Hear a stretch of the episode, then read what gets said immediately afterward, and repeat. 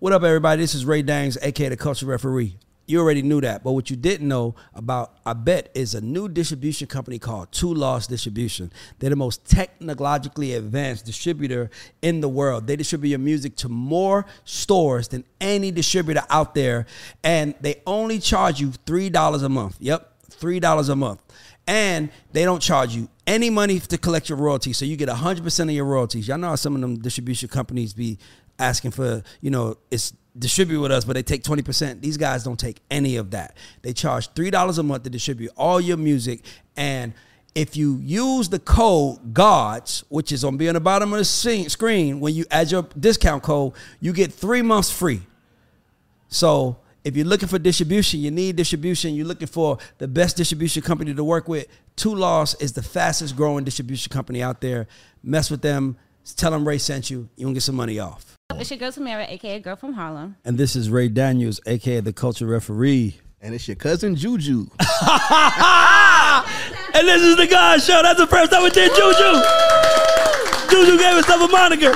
He's like the bad cousin that you know. When I love you see it. him walk Listen. through the door, you about to have a time. No, he the cousin. Let me tell you who he is. He's the cousin that family is from the hood, but his family moved him to the suburbs. Oh. So he's he comes with in the glasses on with intelligence, but he talks like a nigga. He's just that cousin. and today we have a legend. I, I want to call him an A Town legend, but I think he's an A Town and a Philly legend. I remember I called him and asked him what he represented. He's all Philly. Uh, one of the I don't know how to describe him besides he feels like Atlanta's Dr. Dre that doesn't want to be Dr. Dre. Mm. He's the guy that everybody calls for beats. He's like I, they call him the Wizard. And he finally decided to show up on the show. And we are happy to have him. He's also the tech CEO now. We're going to get into all that. Everybody make noise for Don Cannon. The Cannon. Yes. Up, what's up? That was a really good drop. Oh man, we, I'm, I'm knowing 20 years. Man. Yeah, brother Don yeah, Cannon, we, yeah. came up. I oh, saw I it. I you I was the original voice behind the drop. Nah, nah, nah. We nah, it. Don Cannon. I know the whole story when he started. It was from a Madden game or something like that, right? Something like that. Yeah, yeah, I remember that. I remember That's all what of they that. say. I was hanging out with Biddy back then. I'm gonna let the fans, you know, come that. up with their own. Yeah. But let's welcome Don Cannon to the blue couch. Yes, let's go. Yes, sir. So, Tamira, let's go. All right. So you actually, I think this is like a combination. You made like one of my favorite songs. It's a combination of like Ray and Juju. Is um Go Crazy, right? Mm. So um, when you make a song like that for two big names from New York and the South, how do you make a beat that you think will represent both of them, or even come up with a production that you think would go good with both of them? That's a good question. Uh, where I started was the East Coast, you know, and I came to Atlanta. I had to figure out where I f- was fitting in Atlanta. And at that time, it was a lot of trap music. And I was like, yo, how do I become different? What sound can I do? So I kind of like incorporated the East Coast sound with a down south kind of sound. And uh, I just went for like people like Tip and Jeezy and those guys that actually knew how to do different bounces. So I was like, man, I need to do some up tempos with some of these guys because I knew Tip always did them. Uh, Jeezy hadn't had none at the time, and I was like, man, this is what's going to make him his mark when he's you know going to New York or he's going to Philadelphia, he's going to Chicago, going to West Coast. He'll have something to go that resonates with everybody, and that was the sound, you know. And Jay Z wound up uh, being part of it later after he heard it. He presented uh, Jay Z, and Jay Z was like, "I need to get on that." What did that feel like for you? Was that like a moment for you? Or? Yeah, that was a moment because as I was coming up, like I don't know if anybody know the story, but when I was coming up, it was, it was super hard to you know be in Atlanta and be from you know, up north. That's you know, they had this slogan when I was DJing. It was like, if you don't like the A, fly away. You I, know what I mean? So I that was like that before. That's oh, that, a little mean. That's a, that's a Goodie Mob song. Yeah, that was a big that was a big thing. And you know, some of the times I was DJing Visions and all the big parties for some of the celebrities, I was playing like lean back and some of the stuff in the club, and sometimes they look at me like, "All right, man, you got three, four more of these." yeah, wrap, you know? wrap, up that New York stuff. You got three more of these. Like it, it was crazy. I'm so early in DJing in Atlanta that when I was playing a up north, it was an up north set. You know what I'm saying? That's yeah, how crazy it how, was. It ain't even like that no more. It's that's not, crazy. It was, it was, it was up, north, up north set. set. I had 15 minutes in the classroom to get busy, and that was it. So I kind of like, you know, coming up and just trying to make it in Atlanta. I didn't know when I was going to be solidified as a producer. And I feel like when Jay Z got on the record, that helped me. Like, I'm supposed to be here. I feel like you're one of the, you're, we have one thing in common. You're really good at what you do, but I almost feel like you hate having to do it. I do sometimes. I do uh, because because the when when people talk about you, by the way, your team does a great job. But I was in the studio with somebody, and I was asking about an artist, and I ain't gonna even say the name because I don't do that. But I was asking about an artist, and they, he was like, "Man, he he just he was the shit when he had Cannon." He just need Cannon. And I'm like, well, why don't Cannon go hit him? He was like, Cannon don't give a fuck. Cannon's like, I'm not gonna chase him to make. And I'm like, I feel like when you get so great at your job, you like, bro, I'm not about to chase you. Yeah, it's to the help mastery. you. It's the mastery, Yeah. bro. And you know, for a long time, that was my, you know, quote unquote line is I don't give a fuck. Yeah. You know what I mean? And I felt like when I got in these spaces where people didn't want to listen, I just walk away. Somebody else is gonna beg me for that knowledge. So I'm just gonna say, here, you deserve it. If you want to walk away from that, cool. You know? So I have a question bouncing off of that. Does, do you think that's what makes your label so successful? The fact that you you are it starts with the music with you and it ends with the music. Absolutely. Music is the number one rule in our buildings. Like, do you can you rap? Can you make beats? can, can you sing? What can you do? What talent do you have that's going to resonate for years?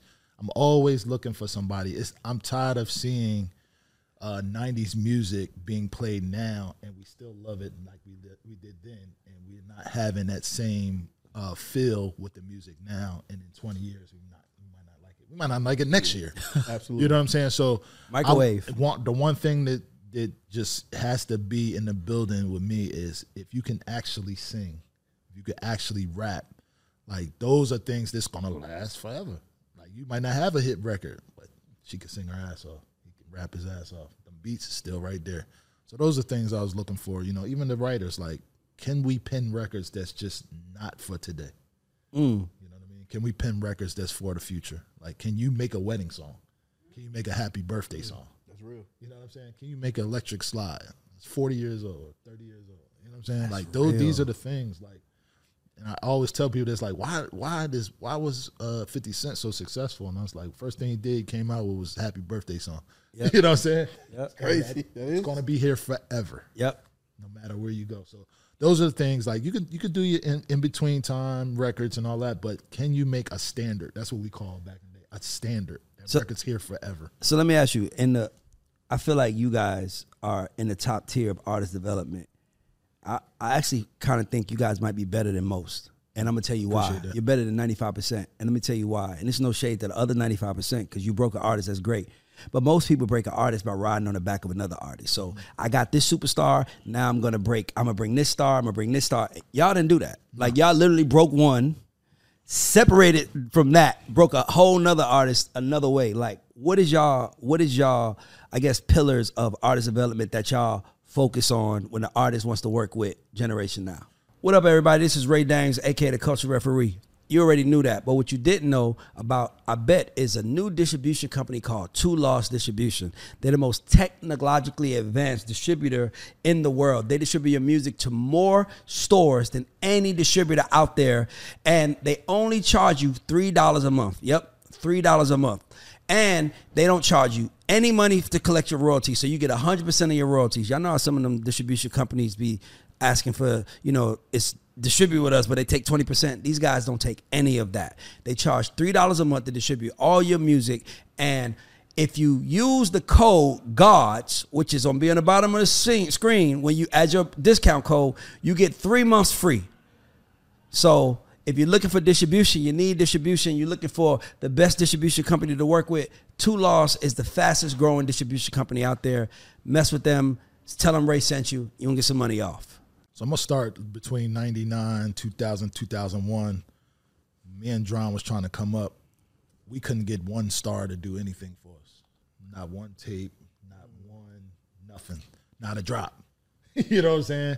Uh, and I felt like that right there was our number one rule. Was like, yo, let's just build from the ground up. Make a seed, put a seed in the seed in the ground, and take it upwards. And I think that's where, you know, when we start doing mixtapes like Gangsta Grillz and some of my brands and even Trendsetter brands, we always went for people that needed the help or wanted to get to the next level, all of them. Anybody we did a tape with, for the most part, 95% was brand new artists. Like nobody knew about Jeezy. Wayne was trying to get into a rapping, rapping lane. He came from Squad Up and it was like, you know, I really rap. I'm a beast. How do we help the world see that he's a beast? Mm-hmm. So it's you know anybody. Yo Gotti, I always speak of him. Uh, Slim Thug at the time, he was bubbling in Houston, but didn't have the broad audience. It's just like, you know, we just kept working there. So I think that when we find new artists, one, who are you? What's your identity? Like you look at Lil Uzi Vert. Uh, when we brought him around, it was like, it's no way a kid with purple hair was going to work. And that's when I knew it was going to work. you know what I'm saying? I was like, oh, because they don't know that I know how talented he is. You know what I'm saying? We brought Jack Harlow around, you know, some of the ill mannered people came around like, oh, he looked like uh, Napoleon Dynamite. He ain't never gonna be bigger than Eminem. He ain't never gonna be this. And I was like, damn, y'all don't even know how talented homie is. I can't wait. I can't wait till y'all see. I remember he dropped the Dark Knight record or something. I remember I hit you like when he dropped that record. It's like a I don't was it called Dark Knight? Dark Knight, And. I hit you and I was like, yo. This kid is out of here. That was when it. Yeah, I, I remember. I, I hit you. I was remember like, that. I yes. remember I was like, yo, this kid is out of here. So when I I saw that, you another one. huh? And Cannon, Cannon remember this. I was one of the first people to book Jack Harlow at South by One Southwest. thousand percent. For real. I was one of the first people to book him at South by. What was it about Jack that you liked? Uh, so when I first heard Jack was at KY Engineering Spot, uh, he had some records he sent over to us. So I was listening. I was like, it's jamming, but I gotta meet him. I gotta see if he really Yes. can rap. But he never came to me. It it went to Drama first because you know KY and it was the face. So Drama got a chance to bring it to us. We had a meeting with him, and then when we sat down with him, he had um on that line he said he brought his own little Metro, which was two for one. Was his own producer. Uh huh. So they were sitting in the office, and then when we're talking to them, dude's vision, like he was talking to us, but it looks like he was looking past us. Like he was just, he knew everything. He knew his favorite movies. He knew where he wanted to be in two years, how he was going to do it, and he just needed somebody to help him get there. You know what I mean? And that was special for me because it's the first thing that you know.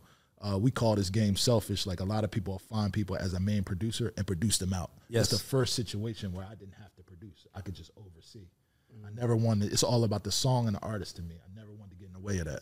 So the first thing I did was okay, let me hear and just kind of add, fine tune it, fine tune it, and that was my job. So I just watched them develop so much in a building, and watched his look go from look to look, watch his rap go rap to rap, beat to beat, and I'm like, damn, this dude is developing at a speed that I ain't never seen no people Wow. I develop. think you just touched on a major point too. Like the artist gave you a, the ability to develop them themselves. Like, like But but most but, but they also but the, the, the most important thing of artists is listening to this. The most important thing is is that as great as Cannon is, I can't tell you where you're supposed to end up. That's right. That's not my job. I can I can coach you how to get there. That's right. But artists be like, I'm just talented. I need a shot. It ain't about being. The difference between talent and artists is artists know where they want to end up. That's right. Talent knows what they do. Like I can sing, I can rap, but an artist is like, I sing, I rap, but I'm going over there. Yep. That's where I want to end up, and that's when you become the gas in the car to get them there. But then at some point in time, they you can't you can't guide them without them because eventually they'll turn on you. Yeah, you know I, that. I felt like I felt like any other like you think Coach Pop or you think about um, uh, Phil Jackson. Most people don't look at these things, right? Like you see Kobe dribbling, he dunks, does the air reverse, and it's like, yo, Kobe's great. And you see Michael Jordan do the fadeaway, but you ever pay attention to the to the times where they're at the three throw line and he runs and co- to the coach and he tells them what to do in his ear and they run back out there and do it. Yep. That's where I was at. Mm. It's like Jack is going hooping, Uzi going hooping, and they come back like, Coach, what I need to do? Okay, cool, I'm back in there. Those are the parts they don't see on the commercial breaks. You don't see when they running Yeah. back and forth to the coach to get the word. Pop will be like, "Come here, come over here and tell you know Tony Parker what to do." You know, da, da, and then they'll go back on the floor. Those are things that I look at as myself. It's like I can be that person. I don't always have to be on the floor with them. but you also don't want to be. Yeah, like that's the thing. Like that, I don't think artists understand that. Like this is exciting for you. Yep. We almost twenty years in. Yep. This ain't exciting for us. The most exciting thing for us is meeting someone that wants to do it right. Yep. Oh my God, I could do this all day. The hard part is when someone thinks I'm here and it's like, bro, I'm trying to lead you to the, I'm trying to lead you to your promised land. I'm already comfort in mind. Yo, if I when I get you there, it's not gonna change too much about my life. Like my life, I'm not gonna move in a different house. None, your life is gonna change. Right. So you should be the one. Shut the fuck up. Say Right. it. Right. Show me how to do what you did. Right. That's the hardest part about this shit. Because they be thinking that it's like how you how you never built something and you gonna come tell me how to build. When they do that, I'll be like, "All right, show me." That's why I know you don't like it. Yeah. Because that's why I know you. Because when you hit that mastery level where you like, bro, I know this shit better than everybody, and then you still got to sell somebody. Yep. That's like I always say, a fine chick, a bad chick has never walked into a club and said, "Can someone buy me a drink?" That's There real will talk. always be a nigga that's there to buy her a drink. If she and if they ain't buying you a drink, you're not as fine as you think you are. That's right. And that's so for me, it's like no, nothing is an answer. No answer is the no answer. answer is an answer, bro. you, out, you out looking at it like, man, if the industry just gave me a shot, bro, you got a shot right now. Put something on Instagram. That's your shot. There you go. You got seven views. There you go. If those seven people didn't tell seven other people, your shit ain't that good. And here's the best part: I know how to make it better. Yep. But just listen to me. There you go. I don't have to. I don't want to sell you though, Eh, bro. It's so my hard. life, my life in a nutshell, bro. Come on, I already know. That's why I know you hate it because it's like, yeah. why do I have to convince you that, to help you win? That's the worst shit that we got to deal with in this in, in any business, by the way. Bro, bro. Because people be having their own vision of what the win looks like. That's right. Like, man, I'm gonna meet Cannon. He's gonna give me a million dollars. We're gonna drop my single. I'm gonna go fucking platinum, and then I'm gonna sell. I'm gonna start acting, and it's like, nigga. Right. They're gonna push the button. Yes, it's like nigga. It's so different from. it's so different from that. Push the button. The button's pushed. The button it's gonna work. Magic is happening, Yeah. bro. You fucking crazy, bro. You gonna have to get out here and work and hustle and find a way to drive yourself to the top. Because I can't even push it. Because if Cannon come in here and tries to sell us something, everybody in here is like, he's only selling it because it's his. Yep. So he can't sell it. Yep. He knows that. Yep. All I can do is put it out there. That's right. And hope that the people want it. And sometimes they be thinking it's you. It's not me, my nigga. It's you. I'm That's right. sorry to tell That's right. I got an artist now, Carvina, sing her ass off, bro. When I put when I bring her places, I never sell it. I could be here talking to Ron like I'm not about to sell it.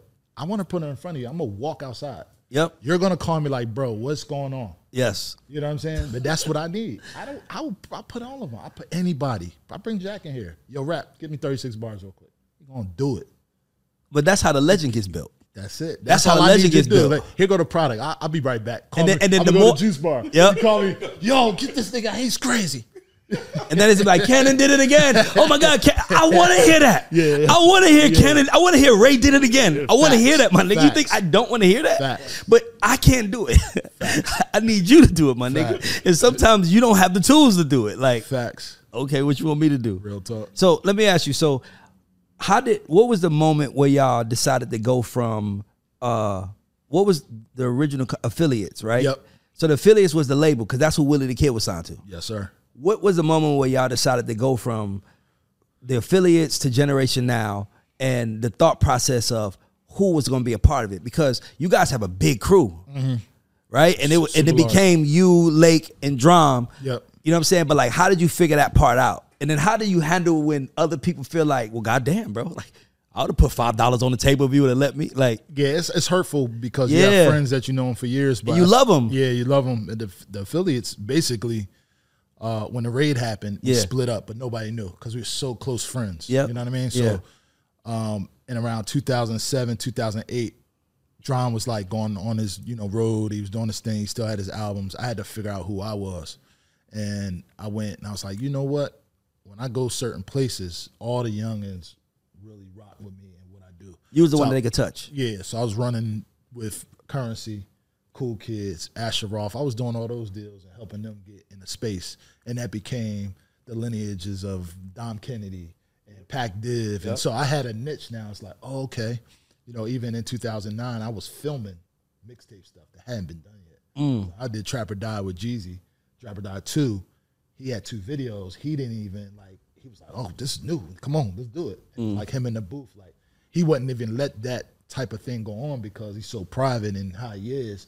But since it was looking in a space where it was like, man, this is brand new, we touched different spaces. You know what I'm saying? So, so when I went off there, I said, I still need to learn more, man. I need to learn like what's under the hood. So, you know, I took a job at Def Jam, uh, VP and A and R, and you know, titles. I forgot about that. titles. Yeah, or work with no. ID. That's what I learned when I was in there. Titles was whatever. You know, SVP and VP. We all did the same thing.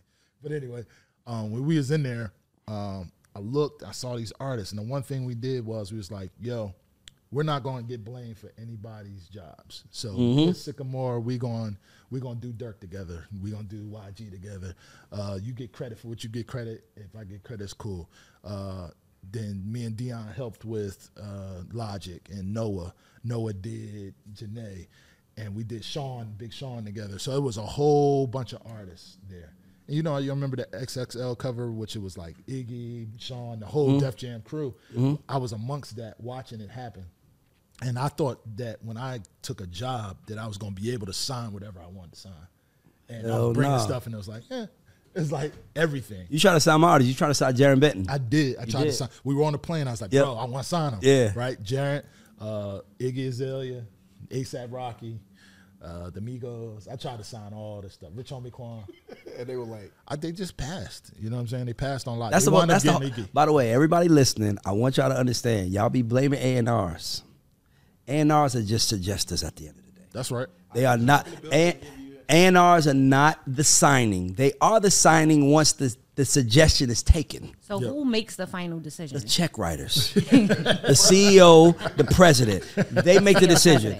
They don't tell you how much the budget is in. They don't tell you can and we can't spend that. They just say, nah, not right now. So everybody gives ANRs and flack for like where the game is, and that was back then. Today they have like dog the the most. The, I I never said this, but I just want to say this. I remember growing up, coming up in the business, seeing Shakir, Yep. seeing like A and R guys who are like stars, Yep. and I dreamt of being one of them. And nothing is worse than you get into that position and then you realize you're just a glorified suggester. Yep. That's what I was saying. All the titles were the same when I got in got there. artists, they got your artists start going crazy. Now they like they come to ask you more questions. They come to figure No. out. Yeah, but but but but even they ain't even that. I want to say anything like that. Hell no, Because even then you. they're like, because even then in their mind they're like, you suggested ten, we picked the one that worked. Don't ever forget that. that's true. So suggest That's ten true. more and let us pick the one that works, and then we go from there. They don't give dog. A and R jobs is like to me, it's the worst job in the business because they take all the flack and they have none of the power. What if you like really passionate about an artist? You gonna go to war like against your No, label? no, you didn't hear for what them, you. or- No, you. you It's you're not over. understanding what I'm it's saying. over. You're not It understanding. I'm don't telling you, like matter. it, that don't matter. Number one, they don't trust us. So let Cannon come in with a friend. Yep. Now it's even more like, hold on, is he? Are, are they trying to make money together? Is Cannon trying to put a check in? You know, I ain't bullshitting. Like, is he trying to put a check in this guy's hand for Right. them to break bread? Like they, they don't. e- Nah, bro, they don't. A and R's have it so bad because they have no power. And I don't give a fuck if you're an EVP unless you got a label deal or a put and that's through your label. But even then, they're still not. They might let you sign it for hundred thousand dollars, but they might not push that shit. You know who got more leverage? Who? The project manager. And you oh, got Oh, the yeah. leverage. And if you get a project manager on your side with the A and R, if you come in and partner both those together, now the project manager is the one who's actually selling it to the outside people. So they're bringing in. They're like, oh, I see a vision for this artist. This artist already explained the vision. The project managers are the most unhappy people in the music. yeah, they're the most unhappy And, I- people. and I want to add to the A and R part too. No matter what, you feel like you're building a resume, you're not. Nope. Like if you think about it, most people will bring a talent in, they'll be the biggest superstar, and then you go to the boss like, and they be like, do it again, Yeah. and then you do, do it again.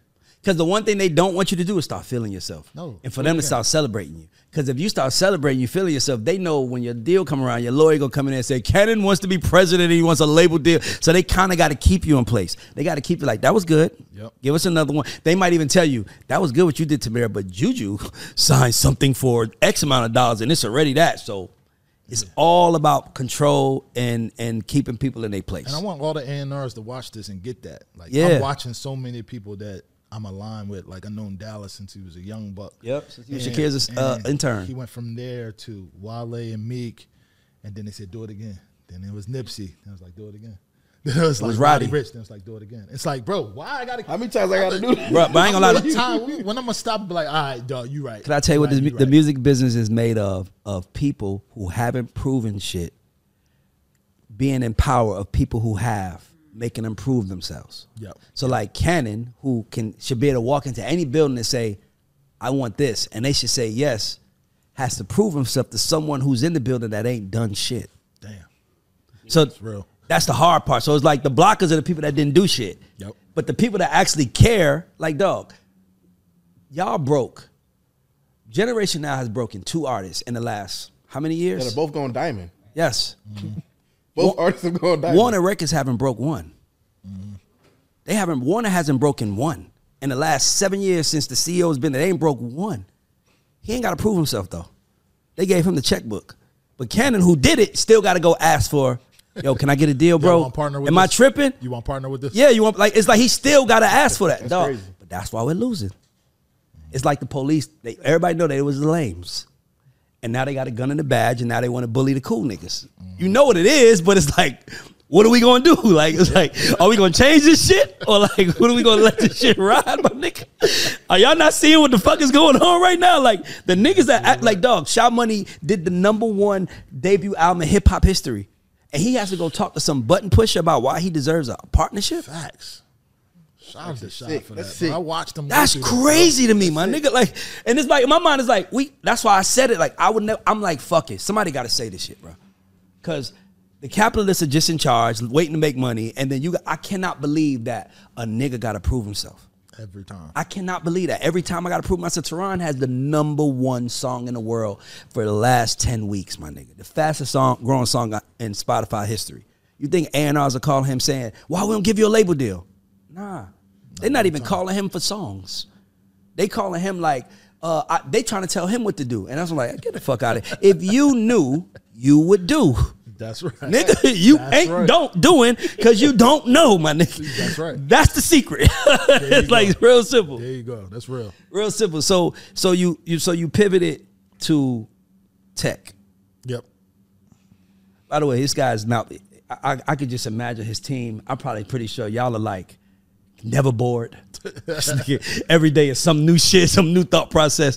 What made you go into the TMRO app and tell us about the TMRO app? Uh, well, with the TMRO app, uh, well, first, I just wanted to finish. Uh, the Generation Now thing was uh, us coming back together and really saying, yo, let's do it again. Yeah. And when I when I brought Uzi, I found him in Philly. I brought him to Drama, and he was like, "Let's do it." And you know, it was a lot of people that turned their head at it. Is again, it was the he got purple hair. Yeah. It's like, all right, cool. I'm, you know what I'm saying. So a lot of those people didn't get a chance to make it in to Mm-hmm. the actual company based on that. And it, you know, Lake was one of the guys that was like, "Bro, I'm in. I see the vision. Um, I'm trying to change my life and move into that space." Um, but that led into as I'm moving with these newer artists and learning SoundCloud and learning uh, the independence of artists. I'm starting to say, man, I'm speaking on these panels, and everybody gets up at the end, and everybody's like, "How do I get on?" And I was like, I gave him the same song and dance. You know, keep working hard, man. You know, God, you know, going, you know, bless you. You, know what I mean? And those aren't bad answers. That's not, it's, not, it's real. It's you- real. Yeah, if you're doing that and you, if I'm going, if I'm at the market and I have to do that same thing, I need an answer sooner or later. So in my answer, I was like, man, let's create something. You know what I mean? So I, so the TMRO app was that creation. Yeah. It's like, hey, I need an answer. You know what I'm saying? I need an answer for when people come to me ask me how I get on. You can do it yourself, but do it through this platform. you know what I mean? That's hard. Uh, so you know, a lot of creatives that we run into, they always have these issues of meeting people, getting to the right things. I don't have a producer. I don't have a writer. I don't have a art. I don't have a, a lawyer. I don't have a manager. I don't have an assistant. I'm Yeah. in Jackson, Tennessee. How do I get to Atlanta? How do I learn? Yeah. So we created a marketplace for that. We created a marketplace, and you know, we we went we dialed down on each pressure point for each artist. So the Mm-hmm. first was finding people. The next is I'm really good at art. I get ghosted and not paid. Mm. So I need to figure out how to get paid and not a 90, 60, 30 net receipt BS bad math they be trying to tell you. hate that shit. you know what I'm saying? Hate Like, I never knew like a net 30 and you you going to take 30 days to figure out how to pay me? Like, whatever. So, um, we wanted to come up with that and you know the slogan was get paid as early as tomorrow. And you know, it links the creatives and the clients together to do work without having a social aspect to it. Where you ain't got to take nobody on a date in order to get, you know what I'm saying? You ain't got to Sure. look through a whole bunch of stuff. I ain't got to DM you a bunch of times. It's just work related. And when you get into that work related space, it's it, it it it puts a discipline in front of you in order to run out and get what you got to get. What's what's the difference in between the tech world and the music world as far as you could tell thus far? Um, t- t- really nothing. Like the if I look at the product as an artist, the adjustments have to happen every day. I wake up tomorrow, Apple's made a new iOS system. Hold on, so I hold on. bucks. Hold on, You know hold, on, hold on. He has to stop. Because we can't let that go over. Okay. Say that one more time. The adjustments. I, you have to stress that because that is the key to winning in life. Yes. And if they don't catch that, because they might be looking at you like, what am I doing wrong? You just missed the most important thing he said. You got you got to treat the app like an artist, and every like the GAUDS Show is my artist. Yep. I, I treat it like an artist. I make my adjustments every day. I try to figure out what works. Like bring different people on. You trying to find that magic. People don't understand that because they really think that it's like it's it's all about discovery and journey. That's all it's Right. about. Discovery is everything.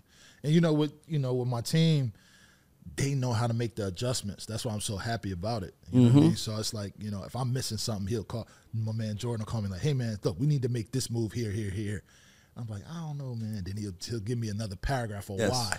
You know what I'm saying? And I'm like, okay, so the adjustments are important. You know, you got bugs, you got people not wanting to use apps no more. You know, some of the guys 15 to 19, some of the women and you know girls are 15 to 19. Some of them show up without even phones. People are working off iPads. They get to Wi-Fi call and that's it. Some people don't even download apps. They go to the web. That's why you have mm-hmm. Web three. Like, you know what I'm saying? People just want to open it up on the web and not go in the app and Yes. deal with all the stuff. So you have to kind of, you know, focus on development and just know that it's ongoing. It's not just I have the MVP, which is the you know the mainframe of the, the app, and that's that. No, you Yeah. got to keep on going. Somebody got in there, hit customer care. My app, my my password's not working. Or I can't see other people in the app. I Yeah. don't know what's going on with the app. Why is the app good for me? You know what I'm saying? So the adjustment, and you know, I'm more hands on from the creative spot where I'm actually making it look great, Yes. and feel good, and move faster.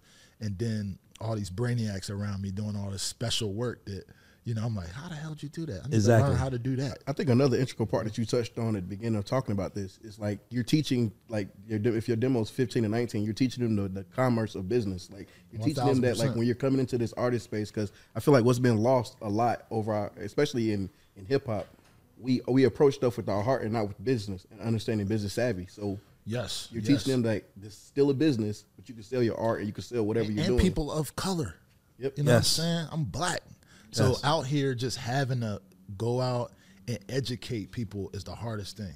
Like it's Mm. hard to educate people of age. They move so fast. We talk about kids like, oh, the artist, the kids gonna love it. And I'm like, yeah, I believe in the kids, but the kids wake up the next morning and night the next great artist that fast. Yep. Then it's no more that person. So I'm just trying to figure out uh, in the education space how do we get the younger people to dial in to just one idea and Execute. and, and but and grow with it, execute and grow with it.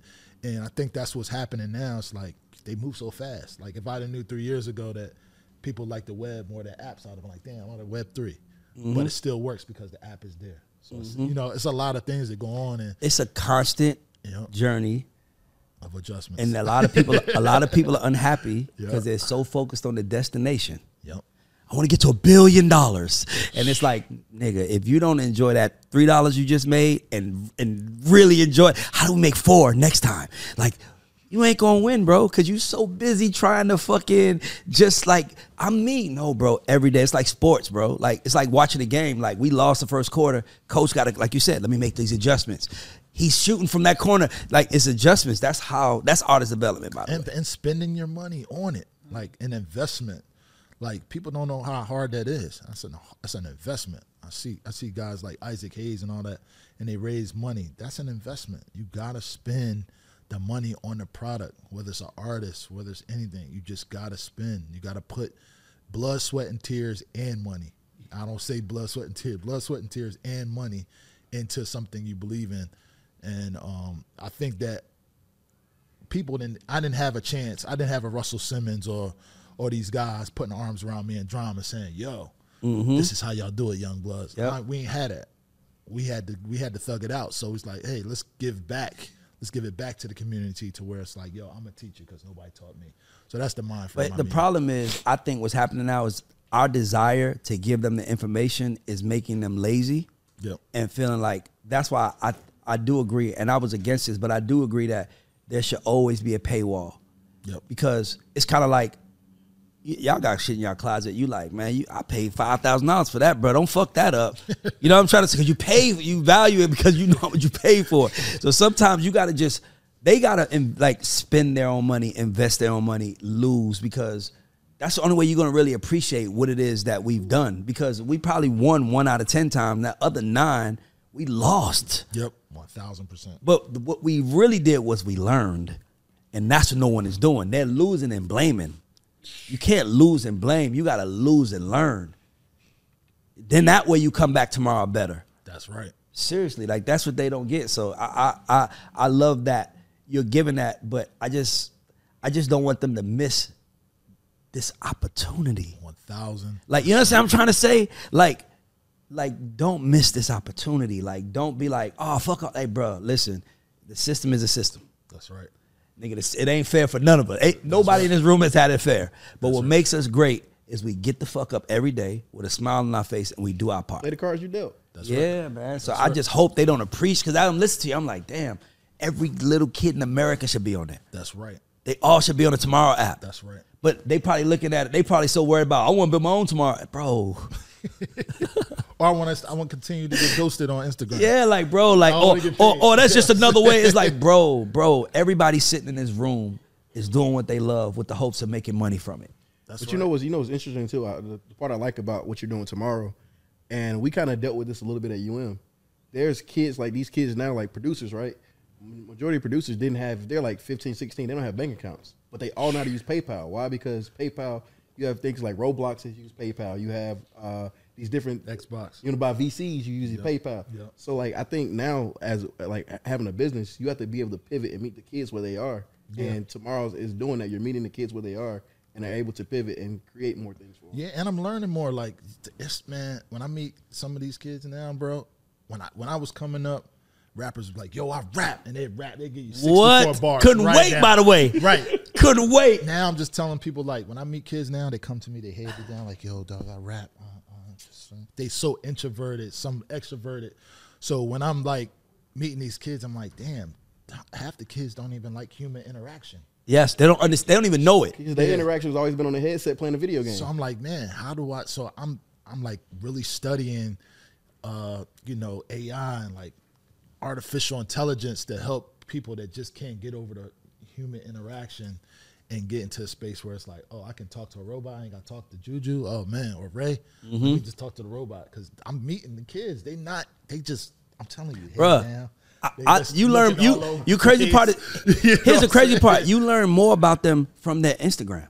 Yep. Or their Yeah, TikTok. Yeah. Like on their TikTok, they give their real personality. I'll be tired of these motherfuckers. And then the person they be like, hello. Facts, bro. It's weird to me. It's like you gotta talk to people, bro. Like I learned so much. From, I didn't know my son like hip hop That's right. until I seen his Instagram and him jamming to Kendrick. And I was I was so excited. I was like, "You like that shit?" And He's like, "Yeah, Dad. Why?" I'd be like, "It's nothing." I'm like, "No, it's amazing." you listening to the same thing I'm listening to, but they don't. It's I, I think it's because they they they talk in text. That's, That's all. right. Like That's t- right. text text and Instagram and tweet and that's how they used to communicate with each other. But they don't understand. You're gonna have to get outside. At some You're gonna have to touch the people. You're gonna have to get out there in front of people. It's it's it's unavoidable. Even if you even if you do it and it pops off and you come out, you're still gonna have to come out. I remember this artist I was trying to sign, and this nigga was like, he was trying to cheat the process, and it was so frustrating me because he was great, greatest demo I've ever heard in my life. Terrible performer. Mm-hmm. And he's sitting down at the table with me, and artists be finessing. They, you know, they be can they don't think that we can't see through the finesse. So he's like, bro, let me tell you the plan, bro. See, the plan is, bro, I, the music is so good. I want to put the music out, and by the time I do my first show, it's in an arena, and everybody's there for me. Nigga, you rather do all that instead of just focusing on performing? You don't think I know what you're saying to me? Nigga, get the music hot so I don't have to work hard and they can just sing along with me. No, nigga. Yep. Them fans want to see you work for it. They want to see you grind for it. They want to see you go from rocking like the Migos when they was rocking the cheap shit that was the, the shit that's in the mall to they went they look good to us, but when you see them when they really rich, it's like, oh, it's it's different. They fans want to see you grow, man. They want to be a part of your story too. They yeah, they want to like be dog. down, Yeah. Niggas take pride. Yes. I t- you see, I said I when I saw Jack Harlow video drop the day it dropped, I hit can't hey, hey he out of here. When he so that's pride for me because Mm-hmm. Yeah. I called it. Yeah, you're That like, means I was there I, day I was a win. knew Cannon, you saw me. I called it right, like because Yes. that's your credibility is all you have. So for me, it's like, bro, you got to give the people something to believe in, something to fight for, It's a something lot to of stand war, for. It's a lot of wars, bro. It's spiritual warfare. You got uh, social warfare, technical warfare. It's like everything is going on at one time, and it's allowing people to be out of this, just like this. You know what I'm saying? Then add COVID and all the other shit. It's still people like, you know what I'm saying? So like the the human experience has been dil- diluted so much, Everything bro. that we do as humans right now is on demand. Bro. Yes. Like there was a point in time when we all watched the same thing at once. Bro. Martin comes on nine o'clock, we all watching it. Now you ain't watched the episode yet? Oh, no, I watched. I streamed it last night. Yeah. Oh, for real? though? It's out. Mm-hmm. Yeah, it's online. Go. It's like They're missing live games. They're like, nah, I just watch the game tomorrow. Like, Yeah. you didn't want to see the. the I was just talking about this, bro. I missed the feeling. Like, so during the pandemic, I watched Game of Thrones because it was it was everybody was telling me, "Oh, watch Game of Thrones," but I watched it all the way through. Winter's coming. I missed the feeling. I want feeling in music. The feeling was me watching a red wedding and having to wait the next Bro. week to go watch it again. That I would have been mad the whole week. bro. You see what I'm saying? Seriously. And that's where I'm talking about where the on demand is really kind of like killing us. Cause I'm like, man, I want to feel music. I want to have a feeling. Like I watched Fresh Prince. If it was one of them episodes where it was like To be his continued. dad didn't love me, man. Yeah. Right? I had to wait till next week. I couldn't like go to the next one and be like, okay, I didn't feel nothing. I wanted Yeah. to feel it the whole week. Like, where the fuck's my dad at? Yes. You know what I'm saying? Yes. Your dad, where you at? Yes. That So I want anticipate. to- Yeah, that building. I Yeah. can't feel nothing. So that's what they're not feeling. They just they can be like this and on the Like they- phone. like, dog, the Dad, fir- I don't hear Kendrick Lamar. I don't feel nothing. Bro, I ain't gonna lie. Why I- don't you? I don't understand how people watch movies on their phones. Like my kids would just be in the house like this. Like how the fuck? I need to see a TV. Nigga, I need to see the I need to- I need detail. surround sound though going what? crazy. It's no. It's no. they- It's so different now, man. It's and it's all on demand and it's all at your choice. And then we wonder why we losing. And that's why I started talking. That's why I'm glad you're talking. Yep. That's why I say that because, dog, it's a lot of niggas talking that don't know Cannon. Mm. Nigga, can it's a lot of niggas talking that don't know. It's a lot of niggas saying, man, all you gotta do is this, this, this, that, that, that, and this, this, this, and you're gonna be worth three million dollars tomorrow. And these kids don't want, and it's like, you need somebody real saying that's bullshit. Like when Jay-Z said, like, if it's too good to be true, it is. Yep.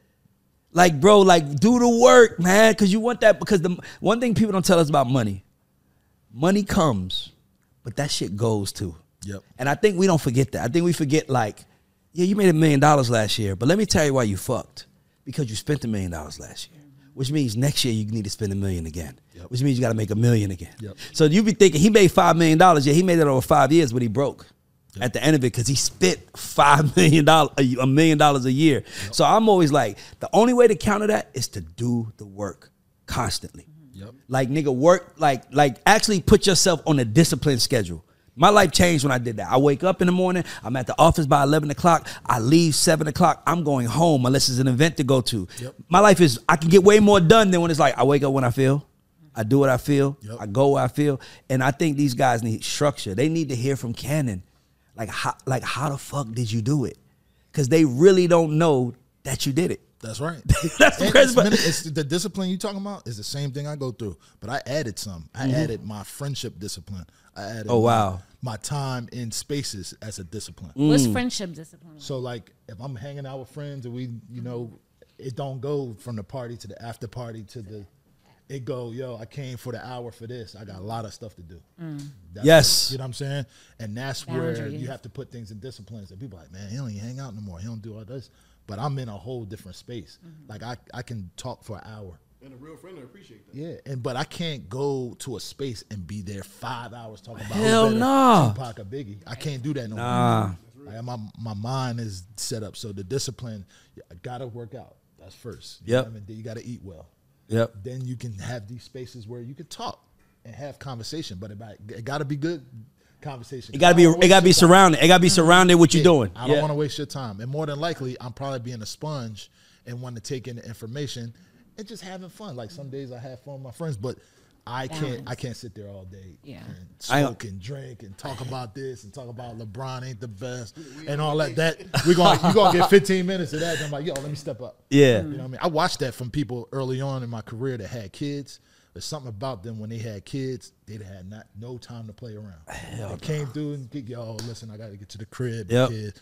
And I was like, damn, I wonder what that is. And it was that discipline. It was mm-hmm. like, man, I got a mouth to feed. Yeah. So while I don't have mouths to feed, I need to figure out how to do that the same way till I got mouths to feed. Yes. You know what I mean?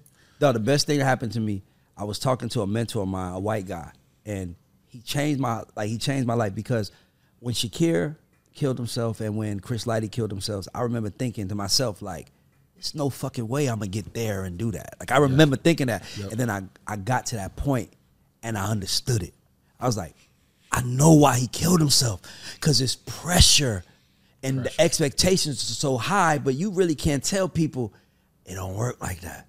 I know you think it does, but it don't. And then you start having people against you, and you get anxiety. So I felt it, and I was talking to a mentor of mine, and he was like, he was like, "You black guys, man, you black people." And no, no, no, no. See, I like that though. Tell me the truth. Yep. He said, "You black guys, you guys come from the can't stop, won't stop, no, never sleep mindset. That's why y'all fucking stressed." He said, "Bro, you need to take weekends off." bro, taking weekends off changed my life. Like nigga, I don't like. And the minute somebody called me, yo, I don't talk business on the weekends. That changed my whole perspective because now I'm like I'm a civilian on the weekend. You might see me with a fanny pack on, with my shirt tucked in, and some slacks on, walking with my kids, and you might be like, "Is that Ray?" No, No. nigga, this is Raymond, nigga. I am Raymond the father right now.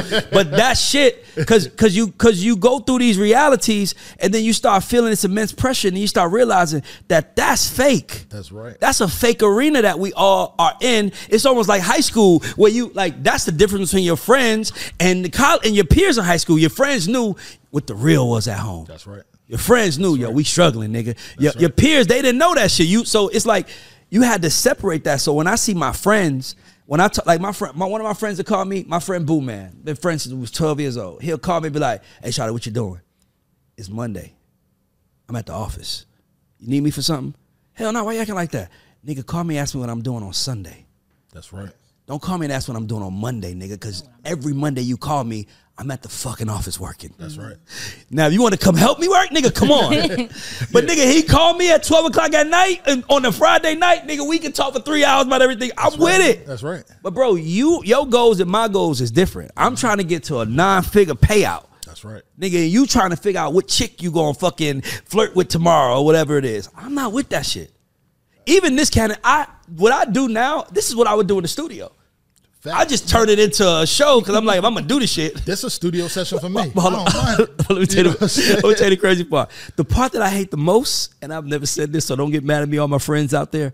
I hate when niggas call me to talk about what I said on the show. Bro, I Man, you really said that. Hey, be bro, you ain't ringing got time to talk about that shit, man. I said that shit yesterday. I just got the clip today. Nigga, I'm on a new day today, nigga. Man, you said this. Ray, why would you say that? You mean to call me tell me you calling me about what I said on the show and not know? And they want to talk, my nigga. They want to talk. I- that's what I don't have time for. What? I That's the most irritating some- part for me. Like, Yeah. bro, it's not the weekend, my nigga. Call me and ask me what I said on the weekend. Don't call me and ask what I, what I s- said. I said and it's over with. You yeah, I, mean? Nigga, it. I said it yesterday. Mm-hmm. I'm a different person today. I forgot what I said bro, yesterday. yeah. Can I have a question going back to Generation Now and the artists? Yeah. Have you taught Have you taught your artists how to have have boundaries as well? Which what type of boundaries? Like in the same instance, where as in where you have a Jack who like you have a certain level of success, you have you have all these things going on to where it's a boundary with family, it's a boundary with friends, where you have to create your own safe space in your head. Some and some, and I'm gonna tell you why. There's different type of artists. So in my mind, this is how I see it. When Jack records, Jack actually works from four to eight. You know what I'm saying? Uzi will work the whole night. Oh yeah, oh yeah. You see what I'm saying? Oh, yeah. So it's it's a different space. So s- some I stagger where I need to be work wise. But if I'm going to New York and Uzi wants to work from 11 to 6 in the morning, I'm 11 to 2. I got to go to bed. He going to be mad. I go to bed. You know, he say to me, you always sleeping. You always doing this. If you come to the studio and I'm on the couch napping, yeah, take all the pictures you want of me sleeping and all that. When you ready to work, I'm ready to work. Facts. You know what I mean? But that's where the boundaries that you're talking about comes in because different people have different disciplines. Last Wednesday, I went to Nashville to see Jack to listen to some music, right? He was like, I'll be there. We can start at 12. It's only going to take us 30 minutes. That's a different type of human, bro. I love that. That's a different type of human. Yes. I showed up at 9.30 in the morning. I don't know if that's Your watch. It's your watch. Oh yeah, get off of there. Um, so um, I went there and it was like nine thirty. He ca- we were supposed to be at twelve. He called me at eleven. Hey, let's ride together. He was downstairs at eleven. You know, I what I'm love saying? that. Punctuality. So he was downstairs at eleven. We drove all the way to the studio. We listened to it. He's like, "That's all I wanted to do, man. I just wanted to get some knowledge." We What's the easiest choice you can make? Window instead of middle seat? Picking a vendor who sends a great gift basket? Outsourcing business tasks you hate? What about selling with Shopify?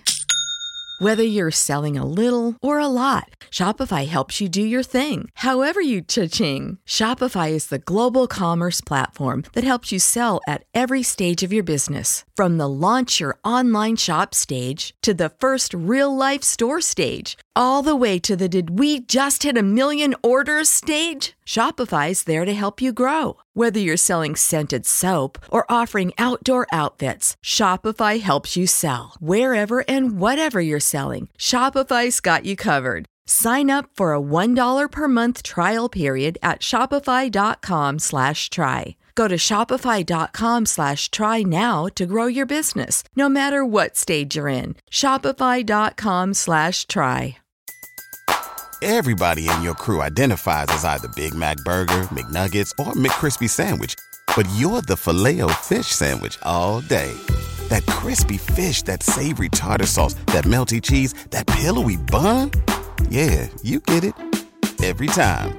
And if you love the filet of fish, right now you can catch two of the classics you love for just $6. Limited time only. Price and participation may vary. Cannot be combined with any other offer. Single item at regular price. Ba-da-ba-ba-ba. Talk for an hour. We listen to music for 30 minutes. We ain't listen to 45 songs. We listened for 30 minutes. We talked for an hour about where he wanted to go. We had a little conversation about winning time in a couple shows, and he told me he read 30 books. Like that's the space that we're in. And then I jetted on a plane back home. Amazing. I can't do that with certain some artists. I gotta be in there. It's gonna be smoky season. Yeah, but you know what else it is? It's what al- I mean? But it's also you. You have to establish. I'm not your friend. Like we can be friends after work, but during work, I'm your supervisor. I ain't your friend. 1000%. So you gotta establish that because the worst, thi- the dynamic changes when they mess with a girl you met- might have messed with, or Yep. they hanging out in a place you might have hang out. So now they start thinking that we we equal. No, no, no, no, no, no, no. Yeah, different. It's different dynamics. It's just Yeah. I'm gonna take it to Uzi, and the reason why that dynamic was changed because he was so young when I found him. Mm-hmm. He never been anywhere. I took him straight to Atlanta. It's like you're never going back to Philly. It's too much going on. Yeah. You know what I mean? It's the worst city to be in. He came down there and he didn't know what to do. He just knew that I'm riding with him. So I became kind of like the father, Father figure. So now it's like our relationship is a little different than most artists because it's like, yo, do this. Okay, cool. Like when he fly, he might, you know, he grown up now, he doing his certain things, but he'll still be his dad. You know what Yeah. I'm saying? It's really to him, it's like, yo, that's pops. Like a lot of people call me that's pops. I go different places. It's you know that that vibe, but that's a different set than other artists. Like you know what I mean? Like Carvina, that's like the little sis. But- But not but- my daughter. You know what I'm saying? Mm. So, But but not only that, you were in a different place when you had Uzi. I was. You needed I to prove yo you that was like you are my Mona Lisa that I need to paint to show the world what I, I can do. I was. So that's why it becomes different. So now it's a different kind of hunger now cuz now it's like, bro, I like it was almost like we ate together, we lived together, we did this together cuz we had no fucking choice. Yep. But now I'm running two successful companies. Yep. Bro, you got to have them boundaries so they can understand cuz if you don't like that when people ask how do you follow an artist, that's how. Yep. They think you're a friend, and then someone places the business in front of them, like, well, he's get this and this and this. And you be like, that nigga gets what? hey, nigga, that's why I established When what I'm here to figure it do. That's right. That's why you got it, because it's like, bro, I'm your coach, and I always got a rule. I tell people, I gotta like you when you're poor. I gotta love you when you're poor. I'm only gonna like you when you get rich. Yep. Because when you get rich, you're gonna change. So, and if I only like you when you're poor, nigga, I'm gonna hate you when you get rich. Bro, I tell all my artists that when y'all get rich, I'm not gonna speak to y'all no more. And they're like, how? I was like, bro, y'all gonna change. Y'all gonna meet 2,000, 3,000 people a day. We, you're not gonna be the same. Nah. nah. I said They can't. "Trust Oh. I, I can't wait to Trust show you I'm different. Trust me. And then when it happened, they be like, damn, dog, like I'm not trying to be. I said, I know you're not trying to be like that. I know what it is, bro. Experience. I've been here forever, bro. You can't help it. I've been here forever. You can't help it. Yeah. And then not only that, we their color. That's right. Well, not with Jack. With Jack, it might be different because he's a white kid. But I'm saying like you that color. I know, but I'm just saying. Yeah, I'm just saying we're their color. So mm-hmm. And we dress like them. That's right. You know what I'm saying? We don't wear suits, so they don't see the separation between it. Like they don't know. It ain't no difference Culture between based. you and Craig Kallman. Yep. It's just he sits in that chair and you sit in your chair, but it's no fucking difference. Yep. But Craig doesn't dress like them. Yep. He doesn't hang out where they hang out. He doesn't. He he's he literally treats them like business. So you got to damn near do that, but you still got to. It's it's it's a hard dynamic. Super. Yeah, but when you finally do it though, you can't be stopped. Yep. And, I, and I'm happy. I'm happy with that. Even with my relationships out there, I'm happy to have a friendly business situation. It don't have to be super friendly or super business. It could be both. Like you know, Jeezy's my brother. When he called me like, "Yo, six o'clock, let's go, let's go cigar bar." Then we go at eight o'clock. We might go listen to some music. But that's that. That's that's our relationship. Yeah. Yo, what's new? What we gonna do? You know what I'm saying? Yeah. Like th- that's the relationship. We don't have to over extend that part. Like let's go bowling four or five nights a week. No, Let's no. go to Forcing the it, right. We go to Magic City tonight just to rekindle the work relationship. Yeah, no, no, it's no. like, hey, we know what it is. No, put me in the room. I know what to do. Yeah, Right, that's that's it, it. bro. Put me in the room. So listen, we have, you, Wait, you I have want to ask you a question. Right okay, I was gonna say I was going to get make it a cut. Um, you had mentioned AI earlier, and since you are a tech and music person, I Mm-hmm. do want to ask you: um, Do you think that AI overall is going to help or hinder the music industry? Uh, it's gonna hurt and help. The hurt side of it is again the human experience. That we're missing the human experience. Uh, nobody's ever going to be able to duplicate my bounce. nah, His words, nope. his ear. You're talking, so it's not. It's always going to be something.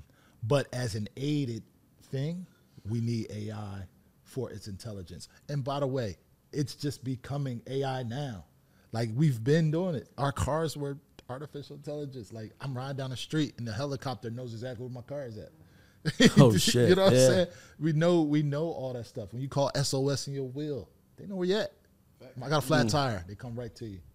You know what I'm saying? We have a lot phones of- in our hand. We really try, everything we they hear what we It's- saying. it's there. They sending us ads. It's there, bro. They Spell run check. Yeah, that's that. That is every filter. Girls that's on Instagram and filter. That's AI. Yup. It's making you look like a different person. That's right. That's that's artificial. No, I'm gonna be a funny. Goddamn, No, Jordan, no, Jordan. it's I want to be all- a funny. I'm saying it's AI though. It's really like it can make you. It can make you look like a, bet a different version of yourself. Yeah. Now, I ain't gonna lie. There's people right now who I see in public, and I and I'm like, oh shit, because. I walk only right s- past 'em, I only they be see like, them, "Yo." I only see them I'm on like, "Oh, I filters. know. I would So- hate to be a guy because I would sue a female. Like, they, like it just be a whole different experience. Like, it would be like, who is that? What is this? Like, imagine you wake up the next day. Oh no. Oh no, one chick. I was like, one chick. I was like, oh man, I'm so proud of you. Lost weight. bro. And then she showed up to Atlanta and she was the same weight. And I was Yo. like, she, I, and I swear to God, using that Ben, no, and I swear to God, I, I swear. Instagram Listen, can I tell you? Can I tell you how ignorant I was to it? I really thought, damn, she got big again that fast. I swear to God, I did. And then she posted a picture that she took when she was around me, and I saw it online. And I was like, oh shit, she's filtering herself. I don't fuck. That should be illegal. Yo, that's crazy. Yo, Yo, yo, yo. that nigga said, you lost man weight. Okay, cool. That's again. what's up. that she gained that shit fat. You know, some people go up and down quick. Shit, you gained that shit back fast So as that's fuck. that's the AI. You see what I'm saying? All that stuff is turning. you By the way, that you hurt and helps. It helps online, but in person, this shit hurts. Like, nigga, right. that's not the person that I thought I was gonna see today. That's right. You should not do that. That is not fair. And then it makes it uncomfortable because you got to ask them, like, oh shit.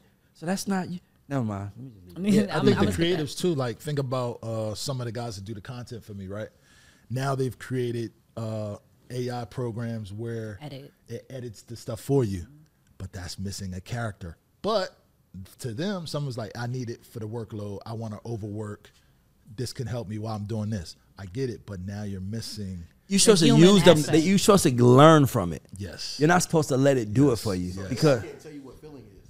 AI still can't tell you. Bro, there's no robot in the world. No, and no, that, A- you know, AI tried to tell you, here's what will go viral. Yeah, like I'm have an AI program that I use, and sometimes I just upload a clip and just see what they send me, and they like, here's, and they'll spell the name wrong. Mm. It'll be Drac, and I'm talking about Drake. Drac needs. To. It's like, bro, they. I don't even know, bro. Like it don't even make sense, bro.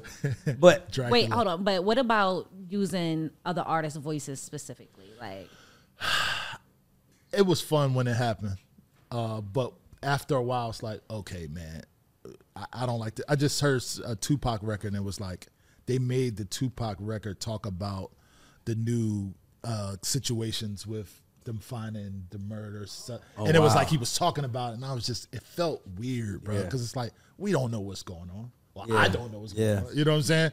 And th- it's like Tupac's really talking about it, and we've always had that thought process, even with Makaveli. And it was he was taught. It was like.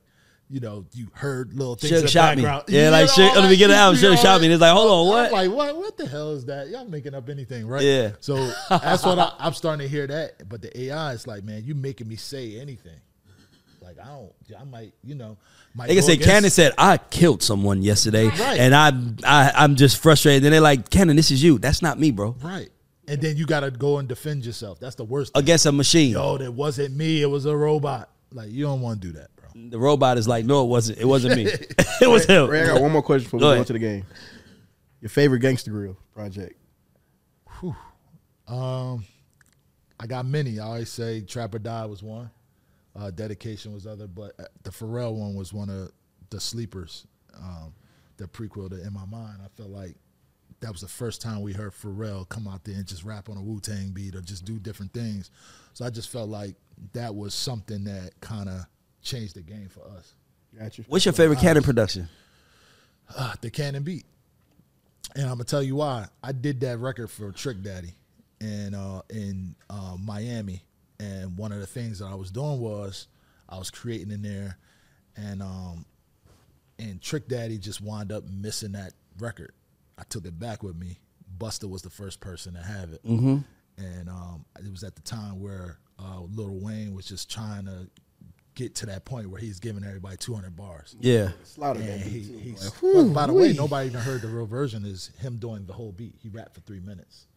You Don't worry, I I'll be at the studio later on to hear that. Don't worry. we Say- just we, we made a verse out of it because he was such an animal. We just said like, bro, we can't let you do that. That is, bro, the rap might be over. you know what I'm saying? So uh, I felt like what I did with that record, it was special to me too because I was going through the transition of how do I make a beat for Trick Daddy.